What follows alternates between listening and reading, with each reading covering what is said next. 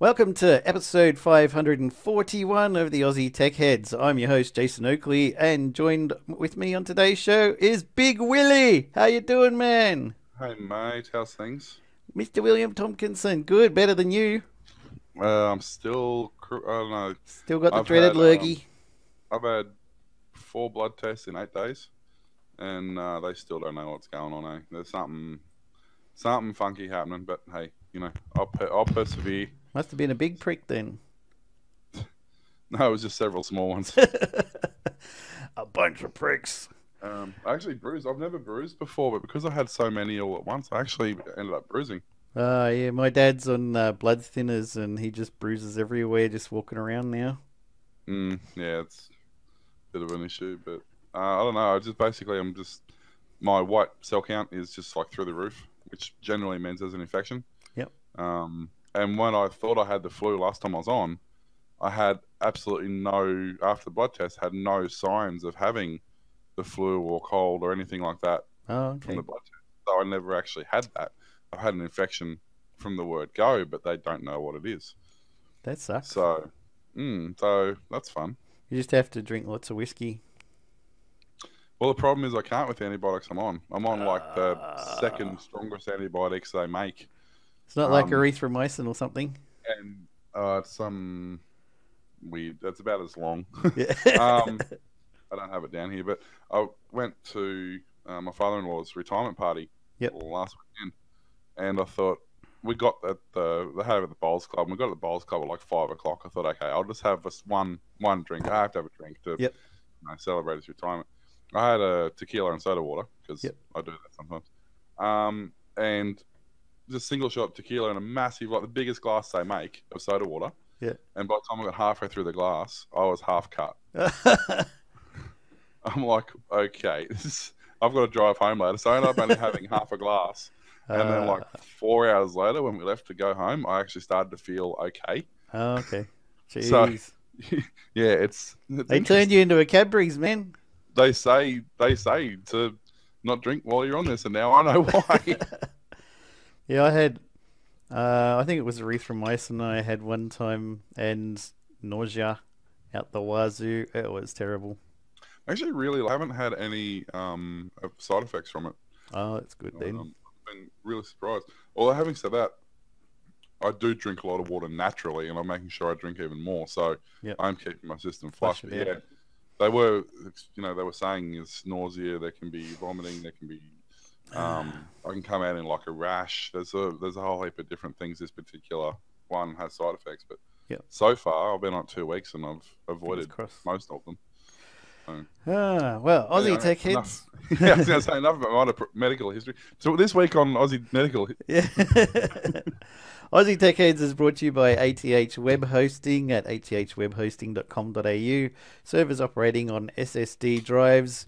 Immediate activation, SSL certificates, Aussie support, domain registration, easy install, WordPress, Joomla, and Drupal. And every time we say Aussie Tech Heads, Mr. T takes a drink by the look of it. Yeah, don't do that, by the way. That'll end badly for the night. Looks like, unfortunately, Glenn couldn't be with us. He was going to be away today, so he's got Australia. He's up in my part of the world somewhere this week. Yep. The top 2 podcasters in Australia are on, so it looks as though he's chucked in a letter here. I'm going to assume came to him during the week. It's from Lindsay. Says, "Hi Glenn, thanks for the show." Well, Glenn's not here, so too bad. Oh no, we might as well do it. Always look forward to it. My question is it safe to remove the bloatware you get when you buy a notebook? Toshiba. From what I've read, the possible reason this almost new notebook is so slow to start and requires reboot regularly is extra junk Toshiba have put on there. I've never opened it, so I don't need to want to, but I've heard, I think, Jason say you can't delete uninstall without dire consequences. Thanks again. Not this, Jason. Delete all the stuff. There is some stuff that's hardwired into like their version of Windows that they pre-install, and you can't get rid of. I've got an Acer upstairs. If you try and delete it, it doesn't work. Then it's supposed to be there because they want it there. But if you can delete it, delete it. Yeah. I spent the first thing I did when I got that laptop was I threw AVG on it, and I put Chrome on it, and then I spent the next 4 hours uninstalling crapware off it. Yep. I couldn't get rid of things like there was adding Semitech, Volt, and a few other things on there that I could not get rid of. So I formatted and put my own version of Windows on there because I didn't need any of that. If you can do that, do that. But had I have done that from the start, I would have saved myself 4 hours. Yeah. You can always go into, if it's Windows 10, go just run Windows msconfig. If you got Windows 10, the startup items, it'll say click here to open the task manager, and it's got them there. You can see all the crap that automatically starts. I've got Plays TV comes with some app, and you could disable them there and try it out, restart. If something goes wonky, just re-enable it. LastPass has got itself in there, iTunes, Google Update Core, Flux, Evernote, Dropbox, AV, launch for Avast, Java Update Scheduler. So there's a ton of stuff in there. Raptor desktop app that comes with, I think it's NVIDIA cards, isn't it? And all this sort of rubbish that you don't really need. So just get rid of those things and disable it. If it's still, if your computer still works, fine. If it doesn't, then re-enable it and see how you go. There is another issue. There is another reason it might be running slow too, and this is actually an issue with a out-of-the-box system we bought for work for one of the admin computers at work. The system itself is a pretty high spec for an office system. It's pretty high spec. It's like an i7. It's got, you know, like a 2 gig video card, like 16 gig of RAM, but it's got a 2 terabyte hard drive.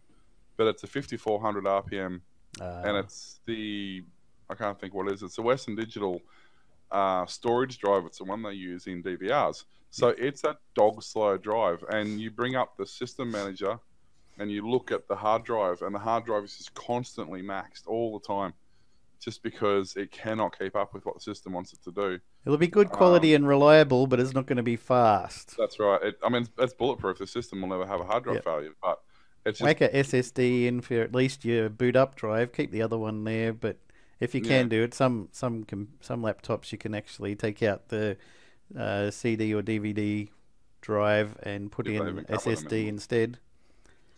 The other thing, what I did do with this system at work to make it faster is I disabled the, obviously turned off all the themes and all that sort of stuff because that saves system resources, but I disabled hibernation and suspend. And there's actually a command you can do in command.com in the back end to actually stop it from writing those files, because what it does with the suspend file and the hibernate file is it's always writing and always updating those files. The same as the backup file. Even though you might only have your system set to back up every week, the automatic backup file is constantly being updated. So when it needs to come to actually write that file, the file's pretty much complete. It doesn't have to waste time doing it. So by turning off the system backup and turning off hibernation and suspend, it made a big difference to the performance of the hard drive as well. So yes, the crap wears on the system. Yes, it's a pain in the ass, and yes, you can generally get rid of it, but it's not necessarily the only reason a new system runs slowly. Yep. Give those things a go, but SSD for the win at all times. Yeah, I mean, if you don't need bulk storage, especially on laptop, SSDs are great. If you require huge amounts of storage on the laptop, not an external drive, but actually on the laptop, then okay, you're going to be in trouble for that. You have to stick with a spinning disk. But there's also various levels of spinning disks. There's, you know, faster drive, faster read and write time drives. Hybrid Fusion ones. So actually, the hybrid drives look pretty neat. They've got a small SSD drive attached to them, which does all the pre-caching and buffering and stuff, and then it's got the actual drive attached. So I know they're faster. Well, they're in between. They're faster than a standard spinning drive, but not as fast as an SSD. Actually, speaking of that, did you see Glenn put up on the Aussie Tech Heads a couple of days ago about the new drive that's being released? 12 terabytes. The 12 terabyte drive. Put there by me. Thank you very much. Was it you? Sorry. I thought it was Glenn. Well, see, this is a problem when we post under Aussie Tech Heads. We don't know who actually puts it up. The problem with that drive, I got a couple issues with it. One is, have you seen the price on that thing? Huge. It's like $1,500 US. The other issue is it's dog slow because it's designed as a partial drive in a NAS system. It's not designed to be used by itself. Yep. So it's designed to be striped or rated. So it has a multi-platter write. So It has staggered heads that write to each platter, but what that means is it can only write in one linear motion at a time. Yep. And it really, really is dog slow. So unless you specifically want bulk storage, it's completely useless. Having said that, I have a NAS that has 3 or 4 2 terabyte drives in it. Yep. The NAS cost me like, I don't know, $150 or something a few years ago. And the drives, every couple of years, I just update, and they've slowly gone from like 500 gig drives to 1 terabyte to 2 terabyte drives. Yep. And yeah, I've got two terabyte drives in my NAS, but I really need to get 1 or 2 other ones just for redundancy purposes. Yeah, and you know, it's like $500 or something, and you're achieving the same goal. It's faster, it's accessible by multiple computers, and it's cheaper. So I don't understand. I guess their market would be for massive, big server rooms. Yeah. Just for huge data dumps, I guess. But I can't really understand a corporation going, hey, let's update our 60 servers we have that have all got 4 terabyte drives in them, and let's put 12 terabyte drives in all of them and spend $1,500 a drive to do it. Yeah. I can't see them doing that, to be honest. They'd just add eventually the price will come down. Yeah. Well, but see, I thought, now this is interesting actually, because remember a few years ago when Japan got hit by the earthquake, yep, and suddenly spinning drives became really, really expensive, and SSDs became cheap because the neodymium magnet factory basically got washed away. Yep. For years, I was talking about how spinning drives were going to go away and SSDs were going to make a comeback, but in the last 12 months, there's been some stupid fast spinning drives hit the market. Yeah, and people just want the cheaper ones. Well, that's it. They've slowly priced themselves back into the market again. But I don't understand this 12 terabyte drive. Just doesn't make sense to me. Like, I don't understand where it's supposed to fit. It's not going to fit in a commercial, in a residential situation. It's not going to fit in a standard commercial situation because they're already going to have their storage solutions in place. Yep. And it's not going to fit in an industrial data farm because they're not going to spend that much money to make, because they rely on the cheapest storage options possible. And you can buy, if you buy a 4 terabyte drive, you can buy like 6 4 terabyte drives for the same price as 1 12 terabyte. So might as well. It doesn't make sense that this drive doesn't have a home. I can't understand it. Anyway, that's slightly off the point, but yeah, I found that interesting. Yeah. So there you go. That should hopefully help with your slow Toshiba. Let's get into 12 terabyte. Yeah. Right. Highly recommended by Will. Yeah, highly recommended not to buy a 12 terabyte drive. How the NotPetya cyber attack spread from the Ukraine and why it might still be a threat.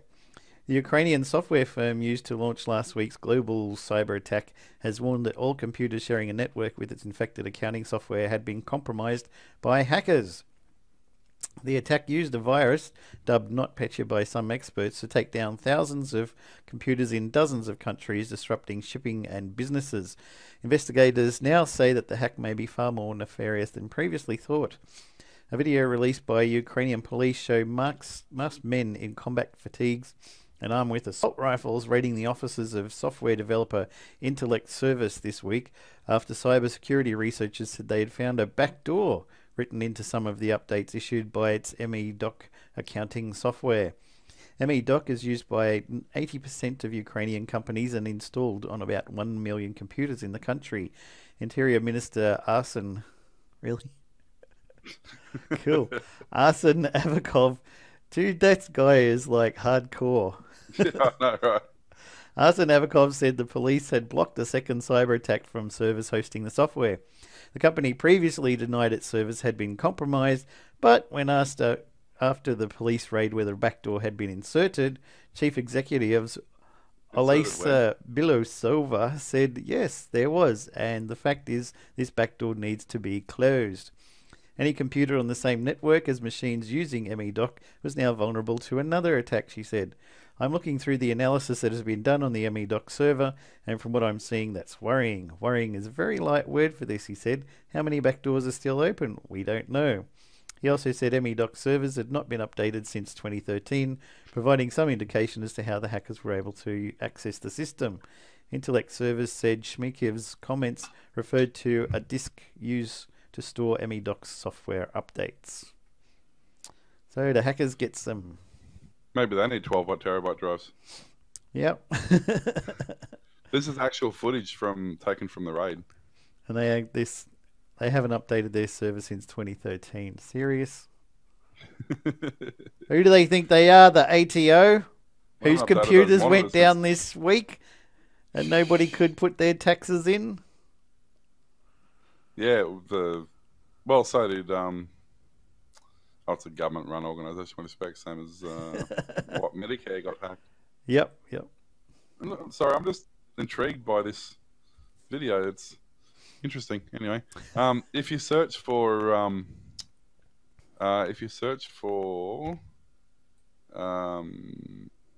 Ukraine cybercop raid video, yep, it's 4 or 5 minutes long, and it's really interesting.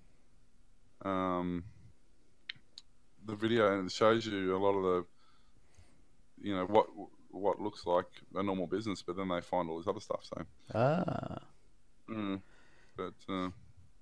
was saying too, apparently Kaspersky Lab analyst was saying that the bitcoins collected because part of the deal of this was to collect bitcoins from it. They're saying that the bitcoins that were collected in the original attack have been withdrawn. And the original owners have been reimbursed. So I guess that's a good thing about having a Bitcoin that's fully traceable, which you can just cancel it and give it back. Yeah. So, yeah, that was interesting. You got any stories for us, Mr. T? If you see me ducking around, I have this camera tripod right smack bang in the middle of this monitor. So sometimes when I've got to get to a tab, I've got to just look around it. It wasn't the best idea, but it was the best I could do on short notice. So speaking of hacks and whatnot, WannaCry. Now, we talked about WannaCry a couple of weeks ago, how it infected the Victorian speed cameras. Yes. So the Victorian police have suspended 8,000 tickets issued for speed and red light infringements after finding the WannaCry ransomware that had originally infected 55 road safety cameras apparently has infected just about all of them. Yay! Way to go, WannaCry. So basically, any red light camera in Victoria... any speed camera in Victoria can no longer be enforced. How long's that till? How long can we keep speeding? It's until they... Now, this is what they're saying, and then I'll tell you what they actually mean. What they're saying is that the infringement notices have not been cancelled. They've been placed on hold and can be reissued once the camera's accuracy has been ascertained. In reality, what they're saying is we've had to cancel them because we can't ascertain the reliability of these cameras. Once the cameras are cleaned up and then we ascertain that they're accurate again, you won't get a fine because you can't be issued the fine because it was a false fine in the first place. Yep. So basically, until they get every single camera recertified, you can't get done for speeding. But what's going to happen to all that lovely government revenue? Oh, don't worry. They'll bring in like triple fine weekend or something and make it back pretty quick. They'll hit the jackpot. Yeah, pretty much. They won't have any trouble making money out of that. But what was funny is they said all of the state's 280 cameras have been subject to maintenance by the same firm. So it likely involved the same. It likely involved the same USB stick to update the firmware. So apparently there's one USB stick that an employee of the company decided to use to update the firmware. Who doesn't have antivirus? Yeah, I know, right? Or a firewall. Why is the computer that's updating the firmware on the internet in the first place is my question. I wonder if he's flipping burgers now. Yeah. What's funny is they say that what are they saying? The original installation, or the installation of the original 97 cameras that were infected have not been able to identify as to who did it, apparently. So it was probably the boss on a Friday afternoon about to go home. Mm-hmm, mm-hmm. So that's quite funny. But yeah, but so basically... No way to know. It's not possible. So basically, if you're in Victoria and you get done by a fixed speeding camera, don't worry about it. Yeah. You're good. And if you do get in trouble from it, just cite Will from these podcasts saying, don't worry about it, and they'll let you off. Just say, I want to cry about it, but I can't. Speaking of, well, we're talking about hacks and issues. Yep. This is a classic, and I'll switch to my camera. Good segue. Government blames Medicare breach on traditional crims. No hack source. So, what they're basically saying, yeah, the federal government says there's been no breach of the Department of Human Services, IT systems, and Medicare card data on sale. Likely affects only a small number of people. Sorry, had a bit of a cough there. Or something. The online sale confirmed by 10 years claims that Medicare patient details. Why is patient and patent so close? That is patent. They've got the wrong word in there. Patent details. Medicare patent details of any Australian citizen can be accessed for $29 in the person's first and last name and date of birth. Details provided include Medicare number, IRN, and expiry date. The vendor also promised to soon offer mass batch requesting of details via CSV. He claims of access through the vulnerability with a solid foundation. The federal government today sought to downplay the impact of the security breach, arguing health records had not been affected. Yet. Them being affected has nothing to do with them being available. They're two entirely different things, people. Yeah, but they're not affected, so don't worry about it. These are not the breach you're looking for. Yeah, that's it. But the suggestion, according to Tudge, what's his name? Tudge? Yeah, Human Services Minister Alan Tudge, T-U-D-G-E. He's not as good as Arsen. Said there was no indication there had been a wide-scale breach. The suggestions and numbers are very small, and we're talking about the acquisition of Medicare card numbers only. Well, no, we're not, because for $29 you can buy the person's details. Yep. And it's been proven. People have done it to make sure it's actually a thing. Yep, journalists. Yeah. And according to, and this is the other thing, it's a load of crap. He says that nobody's health records can be attained with just a Medicare card number. What's the first thing a doctor's surgery does? When have you got your Medicare card there? Thanks. Have you got your Medicare card there? Yep, cool. We just want to verify your details. Is this your name? Is this your address? And is this your phone number? Yep, yes, cool. That's right. Can you repeat that into this microphone for me? So... right there tells me that this guy has absolutely no clue of how his own system functions. That's why he's in charge of it. He's the best person. The guy in charge of the Medicare system doesn't know how it operates.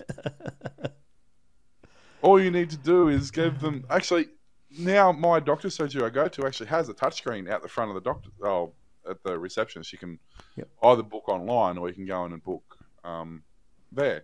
If you put your Medicare number in, it brings up all your patient information. Ah, so anyone can access it. It brings up your name, your date of birth, your address, your phone number, your future appointment, your previous appointments. And I take those details and go ring up your bank. Hi, hello, this is William Tomkinson. Yes, yeah. Date of birth. Oh, yep, yep. I'd like to transfer all the monies to this other account. Yeah, that's it. And this is the thing, like, they're saying that this was a low-scale attack with no vulnerability, no chance of anybody getting your details. And the other thing they're saying, which doesn't make any sense, according to this minister guy, he says, it's more likely the fraud activities like card skimming were used. Nobody ever in the history of Medicare has swiped a Medicare card. This guy has no idea about anything. He just gets paid a lot of monies to talk on camera every now and then. It's all right. Just settle down. Take a chill pill. Just because everybody can access all of your stuff, don't worry about it. This happens all the time in America. Yeah, exactly. And look, we're fine. Another thing is there's actually a... Excuse me, I need to cough for a second. I'm going to be doing that during the show. There's actually a Medicare verification service for healthcare providers, so people like doctor surgeries and whatnot have access to this, which means you walk into any hospital when they're busy and go and sit in front of the terminal that's currently not occupied. You've got access to it. Yep. And all you need to do is, if you don't know a number, you can put in... Well, if you put in a Medicare number that's not valid, it will give you the next closest one, which will then give you the details of that person. I'm reading off their website here. What? And then if you don't know a Medicare number, you put in the name or the address or the phone number of this person, and it will give you their Medicare number. Oh, that's handy. So it's very helpful. I don't know why you're so down on this all the time. Come on, Mr. Downer. The funny thing is, there's a guy, well, actually, I think it's a female, and privacy expert Anna Johnson of Salinger Privacy, who worked with on the assessment, said the addition of the Medicare number originally was intended to stop healthcare workers from trawling through the system to look up people who weren't in their practice. So, but now, these days, all that is required to find out somebody's Medicare number, whether lawfully or otherwise, is their full name or date of birth or phone number, and the system will then match up their Medicare number to that. Cool. That's very handy, don't you think? So, and according to this news story, which was on the... When was this published, does it say? July 4th. So July 4th was actually, this story was the day after it, because I remember reading about it the day before that. Happy Independence Day. It says the Australian federal government, isn't that kind of redundant? Anyway. Yeah. Became aware of the problem today and will be contacting our office soon with information on the matter. So 48 hours after this breach actually occurred, the government became aware of it. Yep. That's pretty fast in governments. Not 48 hours after the breach occurred. 48 hours after it hit the media about the breach that had occurred possibly who knows how long earlier. Yep. That's pretty fast for, you know, governments. To go along with your story, government departments warn staff not to accept Medicare cards as a form of identity proof after reports surfaced that card numbers were being sold on the dark web. An internal memo sent to Australian Tax Office staff advised them not to accept Medicare cards as proof of identity until further notice. As a result of recent media coverage on Medicare card details being sold on the dark web, the Medicare card has been removed from the list of DVS documents until further notice. Effective immediately, do not accept this item of proof as the PORO, proof of record ownership process, it said.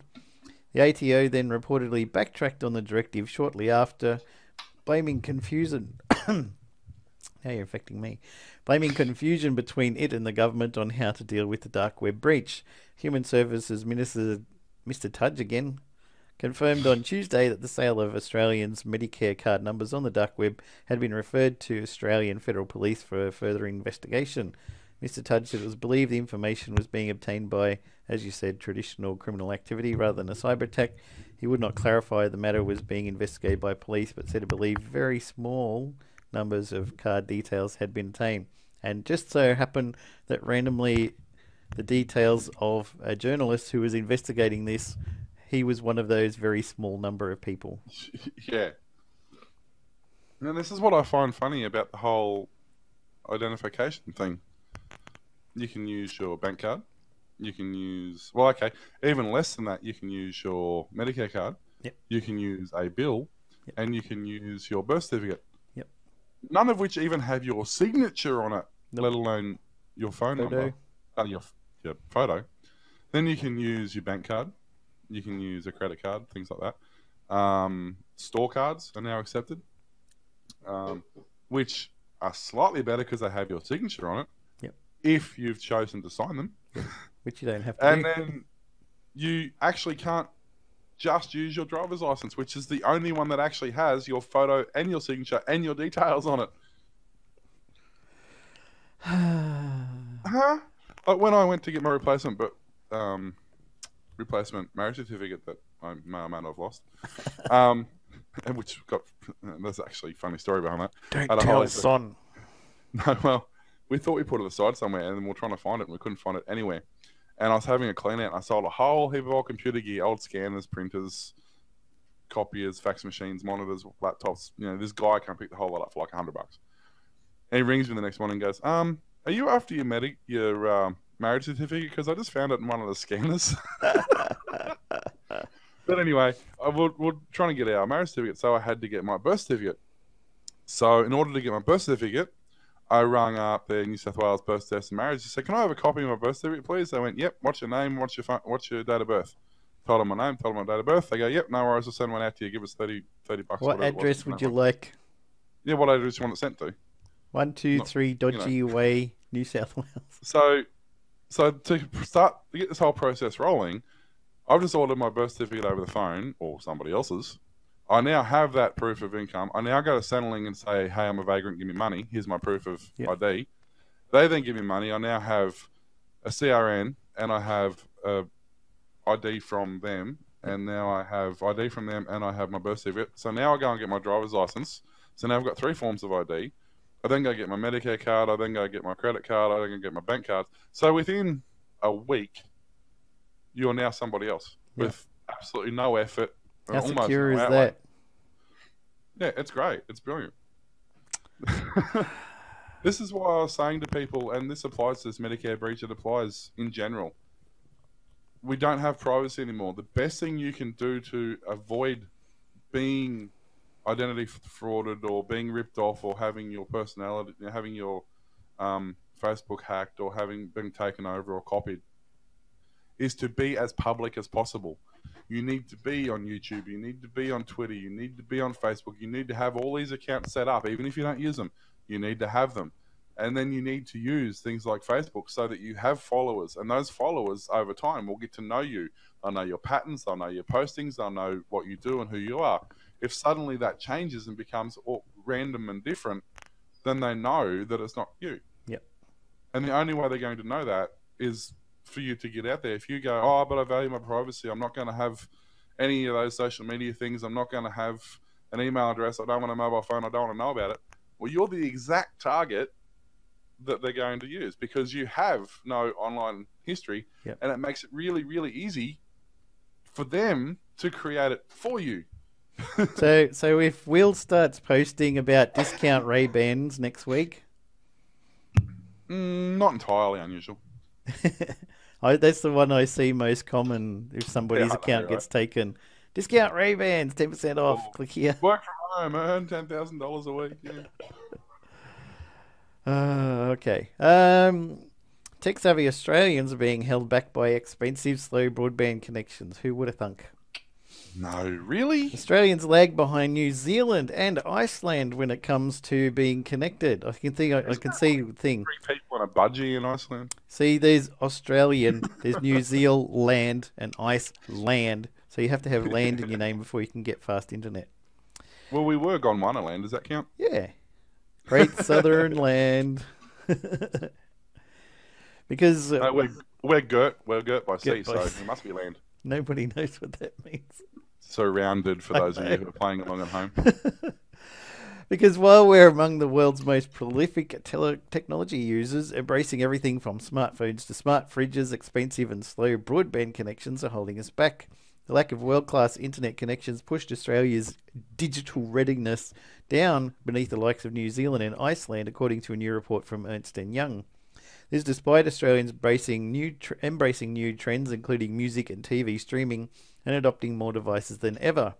The Digital Australia Station of the Nation report, which surveys more than 1,551 people and 131 digital opinion leaders, placed Australia in the 18th spot for digital readiness worldwide, falling 2 places from last year.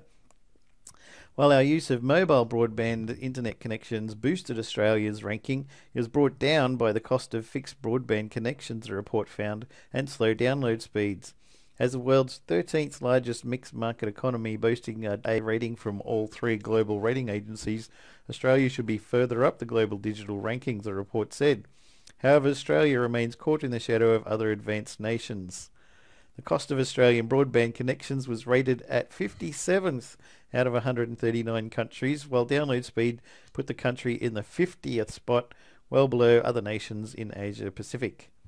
Of course, because our monopoly TV and cable companies do not want people using Netflix and stuff, because there goes their revenue. Well, there's another story there too, but I got a phone call from Telstra, which is odd because I'm with Foxtel, so it took me a couple minutes to put two and two together. But I got a phone call from Telstra last week, or week before. Last week, and they said, "Oh, we're just ringing you about your NBN." I went, "Yeah, I'm already with the NBN." They went, yeah, we know. You've been put on the whatever it is, 4100 plan or whatever it's supposed to be. I went, yeah. And they're like, well, you can't get those speeds where you are. I'm like, duh. Yeah. And they're like, well, we're just reassessing everybody's available bandwidth. And we've decided that you're only more like 2040 or whatever that decided it was. And I went, actually, mine's the other way around. I'm more like 30 up and 20 down. And they're like, oh, well, we don't really have a thing for that, but we're going to put you on the 2040 or whatever it is. Yep.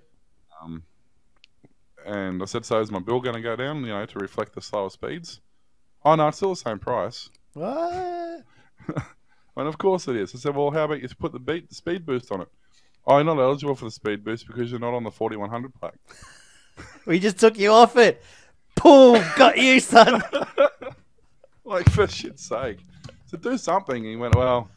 He said, the best I can do, he said, I can't actually change your plan. He said, the only thing I can do is I'll add a $5 credit per month. Well, it's better than nothing, I suppose. It's something.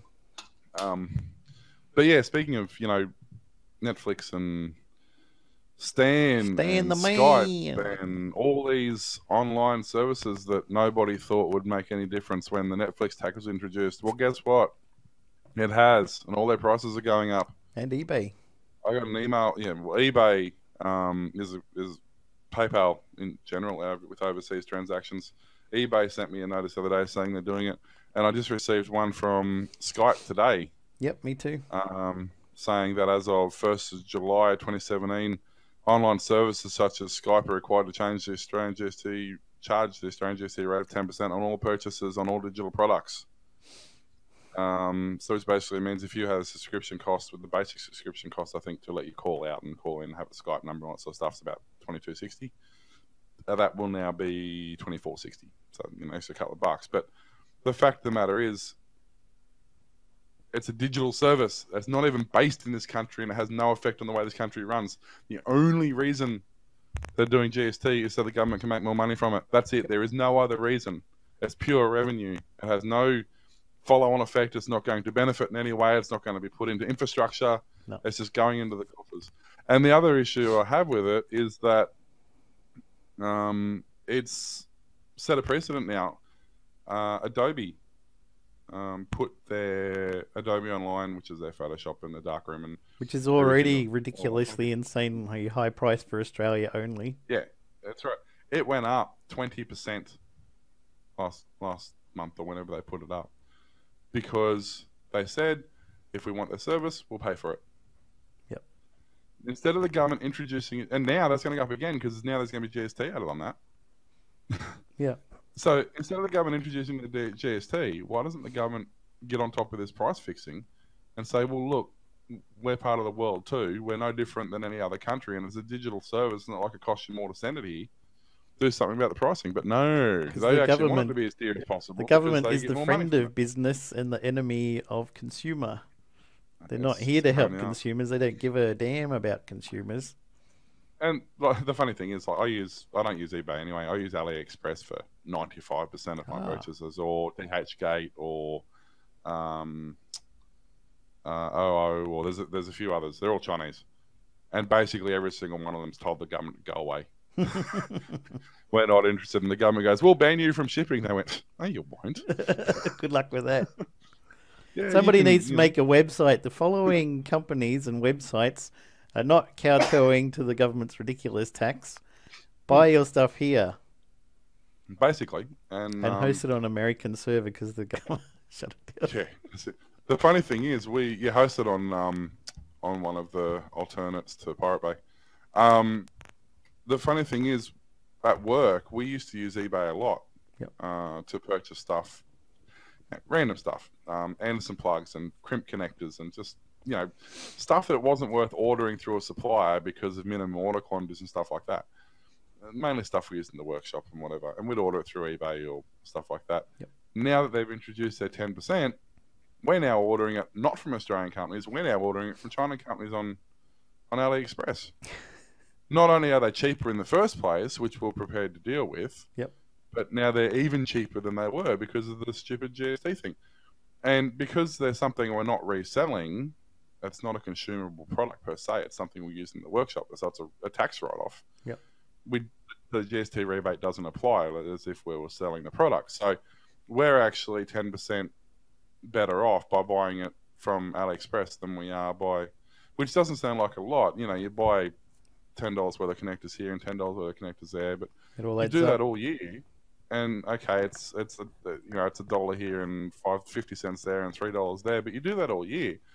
That's, you know, $500-600 extra we've spent on consumables that we've just used in that workshop. So I now no longer have an incentive to buy through eBay and potentially through an Australian company, who admittedly drop shipped from China anyway, but you were still paying, you weren't paying GST and stuff because they were technically situated in China, but a lot of them actually had drop shipping or they had a local warehouse, so you got the stuff relatively quickly. Right.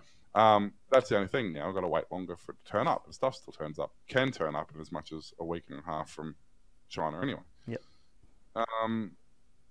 So as a small business, that's hurt us because we're using VoIP phone systems, which are completely, you know, completely digital, completely irrelevant. And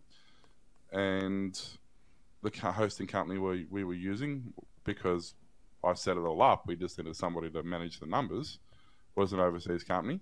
Yep. Now, because there's no Australian company that's worth a pinch of salt that knows how to do IP communications. No. Now we've got to pay GST on that. So suddenly our phone bill's gone up by, you know, whatever it is, 60 bucks a month or whatever it works out to, as well. So this isn't just a small little inconsequential little thing. It's got this huge follow-on effect that people don't realise and don't see. Oh, the government doesn't care either way. They get their money out of it. Yeah, great. That's all they want. What it now means is we now have to put up our prices because the government decided they want extra money. Well, just be happy that all that extra money is going to be funding schools and helping education, medical services, whale watching, first-class coal mines, and lithium mining, lead mining, all that stuff. So I know that's kind of a bit of a tangent and a rant, but it's just the problem. Yeah. Anyway, that's for another show. Next, Volvo has announced that starting in 2019, all of the new models it produces will be electric or hybrid. From a report, this announcement marks the end of the solid combustion engine-powered car. The Volvo President Chief Executive said in a statement, Volvo Cars has stated that its plans to have sold a total of 1 million electrified cars by 2025. When we said it, we meant it. This is how we're going to do it. The move makes Volvo the first traditional automaker to set a date to phase out cars powered only by internal combustion engines. The company said it will launch 5 fully electric cars between 2019 and 2021. 3 of these will be Volvos and 2 will be sold under the company's Polestar electrified performance brand. I mean, that's kind of a forced thing though, because by 2020, I think it was, all car manufacturers are required to have either an EV or a hybrid anyway. So I didn't know that one. It's not like it's completely uncalled for. But the fact that Toyota's working on the same thing. The whole reason they introduced the Prius initially was to say, look, you can have an affordable, reliable, economical hybrid. Yeah. And then that's proved itself, and most Priuses have over 1 million Ks on them without any problems at all. Then they did the Camry. The Camry was a slightly different design, different driveline, had lithium packs instead of nickel metal hydride packs. It was more streamlined. It was all based centerline, so it was all flat. It was all pack flat. And the reason they did that was they wanted a common base that they could then put the bodies of all their different vehicles on this common base, which is still their goal. So by I think it's about 2020, they're going to have a platform upon which they can add a van, they can add an SUV, they can add a Camry, they can add a Prius, they can add all these different bodies to effectively the same. Okay, you've got to modify the width a little bit and the length a little bit, but effectively it's going to be the same floor pan and chassis and electrical layout design. Yep. That's literally going to just drop a body on top of it, and you're going to have your hybrid car. Nice. Or your fully electric car. So it's a lot of manufacturers are working towards that, independently of the fact that they have to do it. And speaking of electric cars, actually, Tesla announced a couple of days ago their Model 3, which is their latest beautiful, their latest car.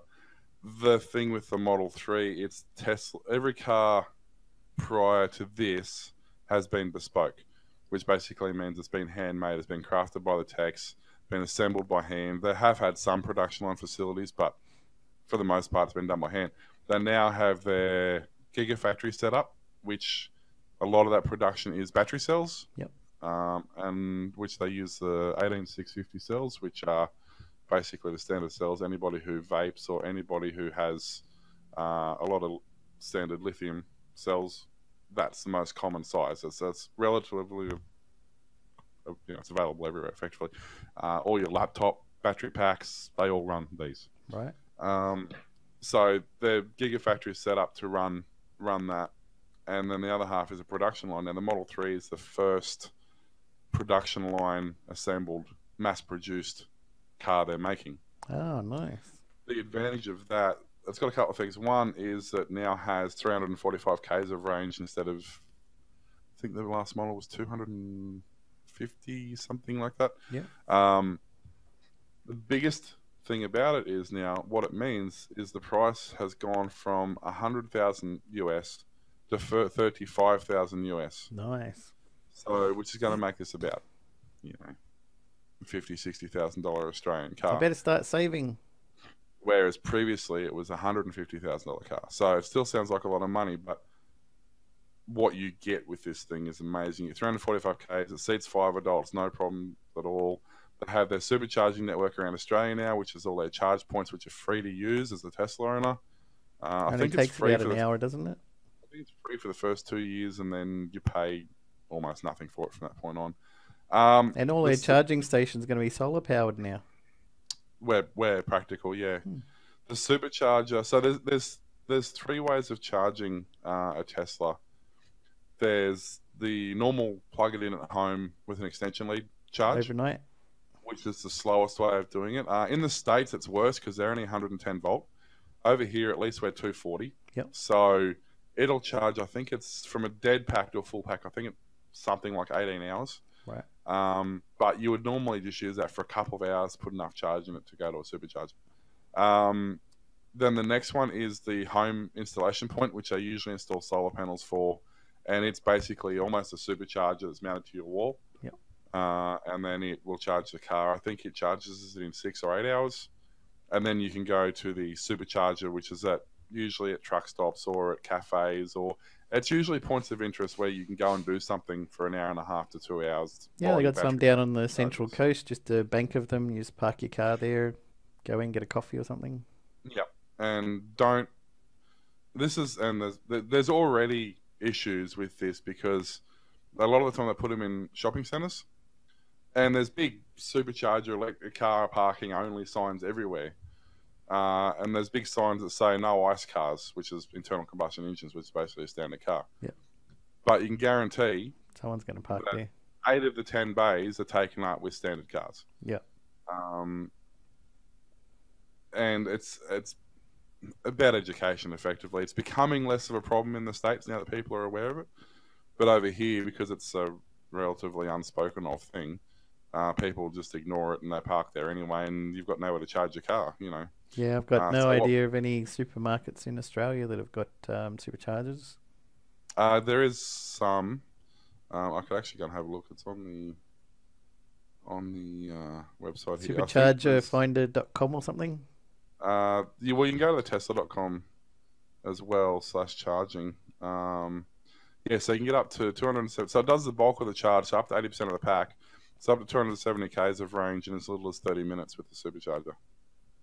The neat part is, if you've got your trip programmed into the computer, it knows how far the range is, and it'll tell you, oh, you've only got 15 minutes to wait, you know. And it tells you where the next supercharger is on the GPS. Yeah, so apparently I'm in the UK, so let's not be there. What are you doing over there? Having a holiday? So if you have a look on their map, it's all East Coast. Oh, there is one in, not even in Perth, it's in Bunbury, seriously? But basically, there's the supercharger, then there's a destination charger, which is like at a motel where you stay overnight, a hotel where you stay overnight. So there's not much in Victoria, but the further up the coast you come, of course, because... any near you? They're spaced close enough that you can do a Brisbane to Melbourne trip. Ah. There was actually one recently record. They went between, was it 500 to 600 kilometers on a single charge in an electric vehicle? Well, yeah, I mean, but that's different. That's... When Tesla quote their numbers, they quote real world, every day, you can do it every time numbers. Like, so if they say 350 Ks, yep, that means jump in it, have the AC cranking, listen to your music, drive like you stole it. That's real world Ks. Yep. The same Tesla nannied with nice warm day where you're not running your aircon or anything like that. You know, the battery packs are nice and warm. There's no rolling resistance. There's low humidity to help with the cooling of the engines. No big steep hills. That sort of stuff. The same, yeah, flat highway driving. The same Tesla just did 395 Ks. We'll now do 500. Yep. So it's all about that. And there's people who brag about their plug-in Prius, for example, which is a standard Prius where they take the motor out, they put a battery pack in the front. So it's now basically straight EV. Yep. Which are good for, you know, a couple hundred Ks. But the Prius is effectively a wagon. So if you take the back seats out, that entire back area can be filled with battery packs. And you can get 600-700 Ks worth of battery into that area. Yep. So it is possible to travel 700 or 800 Ks on an EV, but not anything off the shelf. Yep. Yep. People with the Nissan Leaf, they only have a 150 K range or something. But once again, people make range extenders. They get a whole bunch of these 18650 lithium cells. Yep. They make themselves a 386 volt pack. You just glue them end to end. Well, effectively. It's not quite that simple, but effectively that's what you do. And you throw them in the boot, and you hook them up with a set of leads to the existing battery pack, and you built yourself a range extender. Nice. You know, so there's a lot that can be done with them, but. Yeah, so this Tesla, if you want one, throw 1500 bucks, we'll get you a deposit. Yep. They're not expected to be released in Australia until mid next year. So you've got 12 months to save up the other 100 grand you need to put on it. Look, I think, and I'm going to be shot down for this because I'm in the minority when I think this. Electric vehicles are going to be the way of the future. Yep. They're not going to be the only way of the future. There's always going to be a place for internal combustion engine, whether it be where you need necessity power. Of hybrid, so you've got the distance, whether it be straight internal combustion engines for things like, you know, cross-country trucking and stuff like that, where, you know, you need that sort of thing. Internal combustion engines are going to survive, even if it's with the older generation cars or enthusiasts or collectors, and so they're always going to be around. That's not an issue. But I think once electric vehicles get more prolific, the prices will come down to make them to the point where if you live 30 Ks out of town and you drive to work every day, yep, you can buy, well, actually you can already buy one in India, but you can't register it in Australia because it doesn't have stability control. You can buy an electric vehicle capable of 100K range, yep, for 10 grand. That's all you need. And once you buy it, it effectively costs you nothing from that point on, other than tires every 50 or 60,000 Ks and a, you know, set of windscreen wipers every 6 months. Yeah, yeah. That's literally all. You know, there's, okay, there's the cabin air filter, and there's the air filter that keeps the battery packs cool. There's a couple of bits of cardboard. That's it. There's no servicing. There's no brake wear, because they do have brakes. If you stand on the brakes really hard, they will lock up like a normal car, but because they use regeneration to recharge the battery packs, they basically turn the motor into a braking system. So they don't use brakes. So there's no maintenance on an electric vehicle effectively. And once you realize, okay, I can now pay 10 grand for a car that's going to get me to work and back. It's going to cost me, I've got 4 kilowatts of solar on my roof anyway. The car's going to cost me effectively nothing to charge. I'm going to need to spend $12 every 12 months to service the car. We'd be stupid not to buy one. Yeah. Yeah. Because your next option is a $15,000 or a $20,000 Echo or Getz or whatever, that you have to still put fuel in every week. You still have to get serviced every 6 months. You still have to do all this stuff too. Yeah. You look at the balance there, and electric cars just make sense. Now people are like, oh, what about the pollution for the battery packs and blah blah blah blah? Not a big deal. There's a ship traveling from Australia to China with lithium on it anyway. It doesn't make any difference, regardless of whether or not you buy an electric car. That's going to happen. Yep. Well, actually, in this case, now that's traveling from Australia to America because they're going straight into the Gigafactory. But that whole thing's irrelevant. The mining's happening anyway. The transporting's happening anyway. The recycling's... Well, and this is the other thing. In a weird way, this is going to encourage recycling. Because currently, when a laptop battery pack dies... He says as he reaches behind him to buy a laptop battery pack. Currently, when a laptop battery pack dies, what do you do with it? You chuck it in the bin. Yep. Right. This is a brand new one that was opened, by the way. Here's one I prepared earlier. But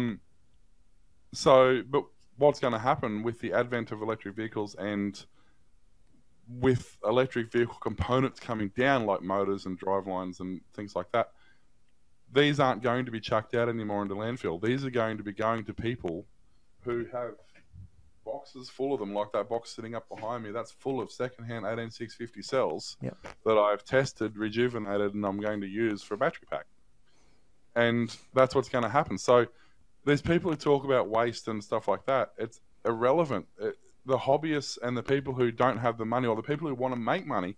If I now take a battery pack, let's say I take a battery pack out of a Leaf. No, they don't use these. They use pouches. The Tesla's, I think off the top of my head, that uses these. But a Tesla pack, there's 12 packs in a Tesla, and each pack is about $5,000 to replace. If you've got a handful of these, you can then replace the faulty cells in that pack and get the Tesla battery back on the road again. So instead of somebody having to pay $5,000 to get one pack replaced, they now pay some guy $20 a cell and a couple hours labor. And a slab of beer. Yeah, so this guy's now happy because he's got some money out of it. The Tesla owner's now happy because they jump back in their car and drive away again. And the environment's happy because instead of these 6 cells going into waste, these 6 cells went into a car. Yep. So it's all going to happen.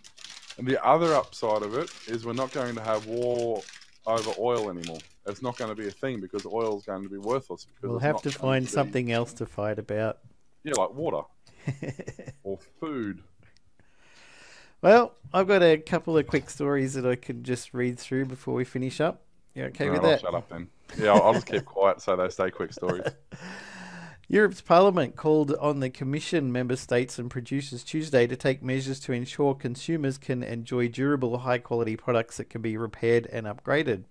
At their plenary session in Strasbourg, MEPs said tangible goods and software should be easy to repair and update, and made a plea to tackle built-in obsolescence and make spare parts available. 77% of EU consumers would rather repair their goods than buy new ones, according to a 2014 Eurobarometer survey, but they ultimately have to replace or discard them because they are discouraged by the cost of repairs and the level of service provided. We must reinstate the repairability of all products put on the market, said Parliament's rapporteur Pascal Durand, MEP. We have to make sure the batteries are no longer glued into a product but are screwed in so that we do not have to throw away a phone when the battery breaks down. We need to make sure the consumers are aware of how long the products last and how they can be repaired. And the other quick story I thought was a fun one. Friendly Arm, the maker of compact NanoPi developer boards, has released the NanoPi Neo Plus 2 for $25. This board is an update to the recently released NanoPi Neo 2, a $15 cookie-sized developer board measuring 40mm by 40mm or 1.6 inch with a 64-bit all-winner H5 processor, 512MB of RAM and one USB port. The NanoPi Neo Plus 2 is slightly larger at 52mm by 40mm, 2 inch by 1.6, and has two USB ports. It has the same H5 quad-core A53 ARM Cortex processor that comes with 1GB of RAM and 8GB eMMC storage. The Neo Plus 2 storage, in addition to Gigabit Ethernet, puts it ahead of the Raspberry Pi 3 on paper, and at $25 undercuts the better-known board by $10.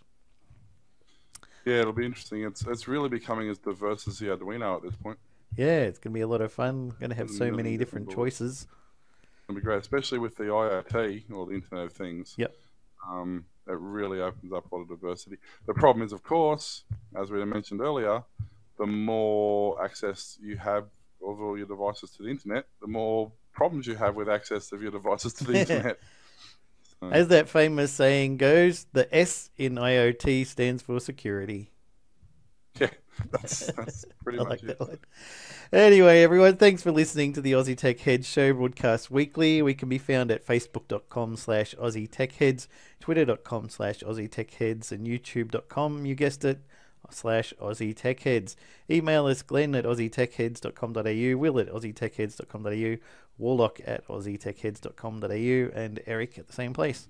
You're going to hear Aussie Tech Heads on Aussie Tech Radio, 24/7, back-to-back play of some of the best tech-related shows, podcasts from around Australia and New Zealand. New shows are added each Friday. Thanks for having us and listening to us crap on again for yet another week, and we'll catch you again in a week's time. I might be back. Hopefully Will will be. I'm not sure. I'm going to be doing holiday stuff next week. Depends how dead I feel. But it could be possible that I'll be back as well. So till then, take care. We'll see you all. Bye. Bye. Bye.